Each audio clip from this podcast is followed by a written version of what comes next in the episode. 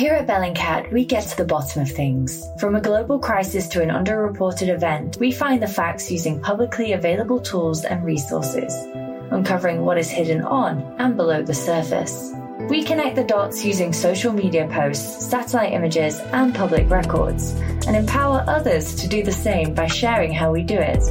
The ability to do so is only made possible by our readers, supporters, and community members. Care to join us? Learn how at bellingcat.com. Welcome to World Weekly with me, Ben Hall. On the show this week, we'll be looking at geopolitical tensions ahead of the Munich Security Conference, Europe's preeminent gathering of the transatlantic foreign policy elite. The annual gathering in the Bavarian capital was traditionally a show of unity and affection between European and US officials, a testament to the health of the Atlantic Alliance. But over the last year, serious rifts have opened up among Western powers over Iran. The US and Russia have all but abandoned a key arms control treaty. There are persistent doubts about the Trump administration's commitment to NATO's collective self defence on one side, and about the Europeans' willingness to pay their share of the cost on the other. Meanwhile, tensions between the US and China continue to mount, with the Europeans increasingly squeezed in the middle. Joining me on the line from Brussels is Michael Peel, the FT's European diplomatic correspondent, and in the studio, David Bond, our security and defence editor. Michael, can I start with you? There seem to be these sort of nagging worries in Europe that the Trump administration could even threaten to pull out of NATO, or at least of Article 5 of NATO, which is the commitment to self defence. How serious a threat is that, do you think? Well, I think the answer to that is that it's something people are still trying to work out. But what people do who feel quite worried about this is to look back at first principles. And the principle is for Mr. Trump's policies, you should look at what he said in the past. And that is the best guide to uh, what he will do in the future. And of course, NATO has long been a subject of criticism for him on the campaign trail. He even described it as obsolete. And since then, from time to time, he's lambasted allies for not spending enough. So there's definitely a school of thought here which is worried that this is something which has been kept under control more or less by uh, advisors and various placatory gestures from Europe, but that it could flare up again at any moment. And at some point, that could be terminal. David, are the Europeans getting the message on defence spending? Well, I think some of them are, but it still remains only nine, I think, out of 29 of the members of NATO hit that 2% target. And I think it was interesting this week we saw that Italy were talking about, well, maybe we could just change the way that the defence budget is calculated. We could include some other things in there to maybe meet the 2%. I mean, the big beef that Trump and America has is really Germany. He really believes that Germany should spend much more on defence. It's the biggest and most powerful economy in Europe, and it thinks it should should step up. But I do think finally the message is getting through to Europe. I mean, we saw from Gavin Williamson, the UK Defence Secretary, this week. I mean, the UK does spend two percent of its GDP on defence at the moment, but he was rowing in behind the Americans, saying that European countries need to do more. Michael, how do you see Germany's response to the pressure from Donald Trump to raise military spending? There really still isn't that much public appetite to do so, is there? Well, Germany more broadly has been very much of all the European countries the one most in Mr. Trump's crosshairs since he took office for a variety of reasons. And, and, one has to look at this in a kind of matrix of complaints that Mr. Trump has about Germany. And these include the Nord Stream 2 uh, gas pipeline plan to Germany from Russia. And this is something that indeed Mr. Trump raised very publicly at the NATO summit last year. Germany has accelerated its defense spending. The 2% figure is still going to be a long way off, but they have tried to be placatory where they can. And I think there's some sense talking to diplomats that public opinion is perhaps a little bit less opposed to the uh, extra spending than it might have been in the past. But of course, against that is the revulsion that many Germans feel for what Mr. Trump represents. So there's this very difficult balancing act that the German government has that on the one hand, it wants to hold alliances together and the crucial alliance with the United States, but on the other hand, there is quite a lot of resentment about the way Mr. Trump is and the way he conducts himself in Germany.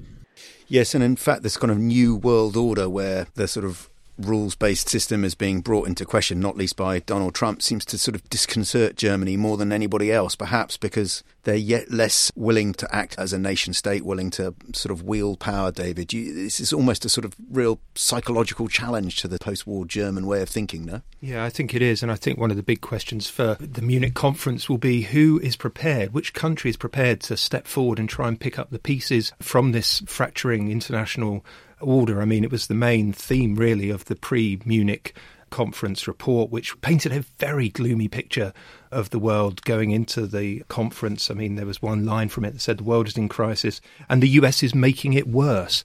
So I think, you know, there is pressure on Germany to perhaps be that leader, to provide that sort of multilateralism, sort of liberal values in the world. And I think there will be lots of discussion on that in Munich. I think the key thing, though, there will be lots of talk about NATO, there always is, and interesting to see how Mike Pompeo and Mike Pence play it when they speak at the conference. But a lot of the focus and attention will be on the INF Treaty and what sort of message the Americans send to Europe, because, of course, European countries are very, very worried about this. But on that subject, I mean, the Europeans have actually been in lockstep with the Americans about this issue, essentially collectively, altogether, accusing Russia of precipitating essentially the crumbling of this treaty by breaching it in the act, no? Yes, that's right. And again, going back to Gavin Williamson's speech, the UK Defence Secretary on Monday, you know, say that Russia is at fault here. It is Russia that is breaching this treaty. It is Russia that has to fall into line. But of course, you know, those countries that are on the front line with Russia who are on the frontier will be most worried that you could see a new arms race developing in Europe. I mean, it's three decades since we had nuclear missiles on European soil, so I think there will be extreme worry as well as support for the American position. Michael, is there anybody in Europe who can sort of pick up the baton and help mediate between Russia and the US on this question? The INF Treaty is kind of symbolic of Europe's dilemma. On the one hand, as you say, there's been total support for the broad US position that Russia has been in violation of this treaty for a long time, which the Kremlin denies. And don't forget that this is not a Trump era fixation. This is something that's been going on for around five years and started under President Obama, the allegations that Russia was breaching the treaty. Europeans were a bit surprised that Mr. Trump came out when he did and said the US was going to pull out of the treaty, but once they'd adjusted to that, the unity has been quite pronounced. However, the problem is, as you said, that the missiles, as one NATO diplomat put it, are aimed at Europe and not just at frontier countries of Russia either, because of course this treaty deals with missiles of a range of up to more than 5,000 kilometers. So these can go a long way. And of course, in Europe, it's not just the physical existential threat of the missiles themselves, but the politics around it. And another dimension of this is that people are worried that if the US pushes to deploy more missiles in Europe, then could we be taken back to a 1980s late Cold War era of protests going in waves around Europe of peace campaigners campaigning against American missile deployments in Western European countries. So there are a lot of things for Europeans to be worried about here. I think they realize they have limited leverage with the US and that the best way they feel that they can try to handle this is to show a mixture of cooperation, solidarity, while also making clear what their concerns are and trying where they can to make the US go step by step. And indeed, Andrea Thompson, US Undersecretary of State, who's responsible for arms control, in a briefing last week, she did say, look, we're going to do everything in consultation with allies and was very much trying to give the impression that this was going to be something that would be done with some form of consensus. Michael, you referred then to the Cold War.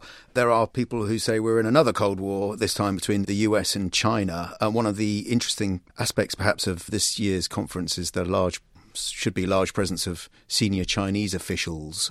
Does that tell us that sort of tensions between China and the US are spilling over into the, the European sphere, David? I think almost certainly, and the US has been, as we know, putting a great deal of pressure on European allies to do more to certainly deal with the threat from Chinese espionage and the concerns over Chinese cyber security. I mean, we've seen it with Huawei, the US piling on the pressure, particularly on Eastern European countries now, as well as the UK, as well as on Germany, to try and shut Huawei out of future 5G networks. I think that will continue, and it is interesting that there is such a large Chinese delegation coming to Munich. It will be, again, very interesting to see how that plays. But I think generally, the, when you compare it to the threat from Russia, which I think is much more adversarial, disruptive, confrontational, the concerns over China seem to be much more focused on trade and perhaps on espionage. And so far, I don't think, and it'll be interesting to see how this plays out over the weekend, I don't think there is deep concern yet about sort of direct military confrontation. I think there's one other dimension to the China point which is important, which David you just alluded to, which is that this goes far beyond the concerns about Huawei or, or cybersecurity or indeed South China Sea security, and that certainly China sees, in some sense, the divisions between the US and Europe as something that it can work with, and it's quite keen to portray itself as having a lot of common ground with the Europeans in terms of commitment to multilateralism and uh, international institutions and so on. The Europeans have very mixed feelings about this, as you might expect. On the one hand, there is some common ground in keeping some of these ideas and institutions alive, but on the other hand, they're very wary of being seen to work with China in an alliance against the US. And so it'll be very interesting to see how those competing themes balance out in Munich. I think we can expect some fireworks from Bavaria this weekend. My thanks to Michael Peel and David Bond. Till next week, goodbye. Here at Bellingcat, we get to the bottom of things. From a global crisis to an underreported event, we find the facts using publicly available tools and resources, uncovering what is hidden on and below the surface. We connect the dots using social media posts, satellite images, and public records, and empower others to do the same by sharing how we do it. The ability to do so is only made possible by our readers, supporters, and community members. Care to join us? Learn how at bellingcat.com.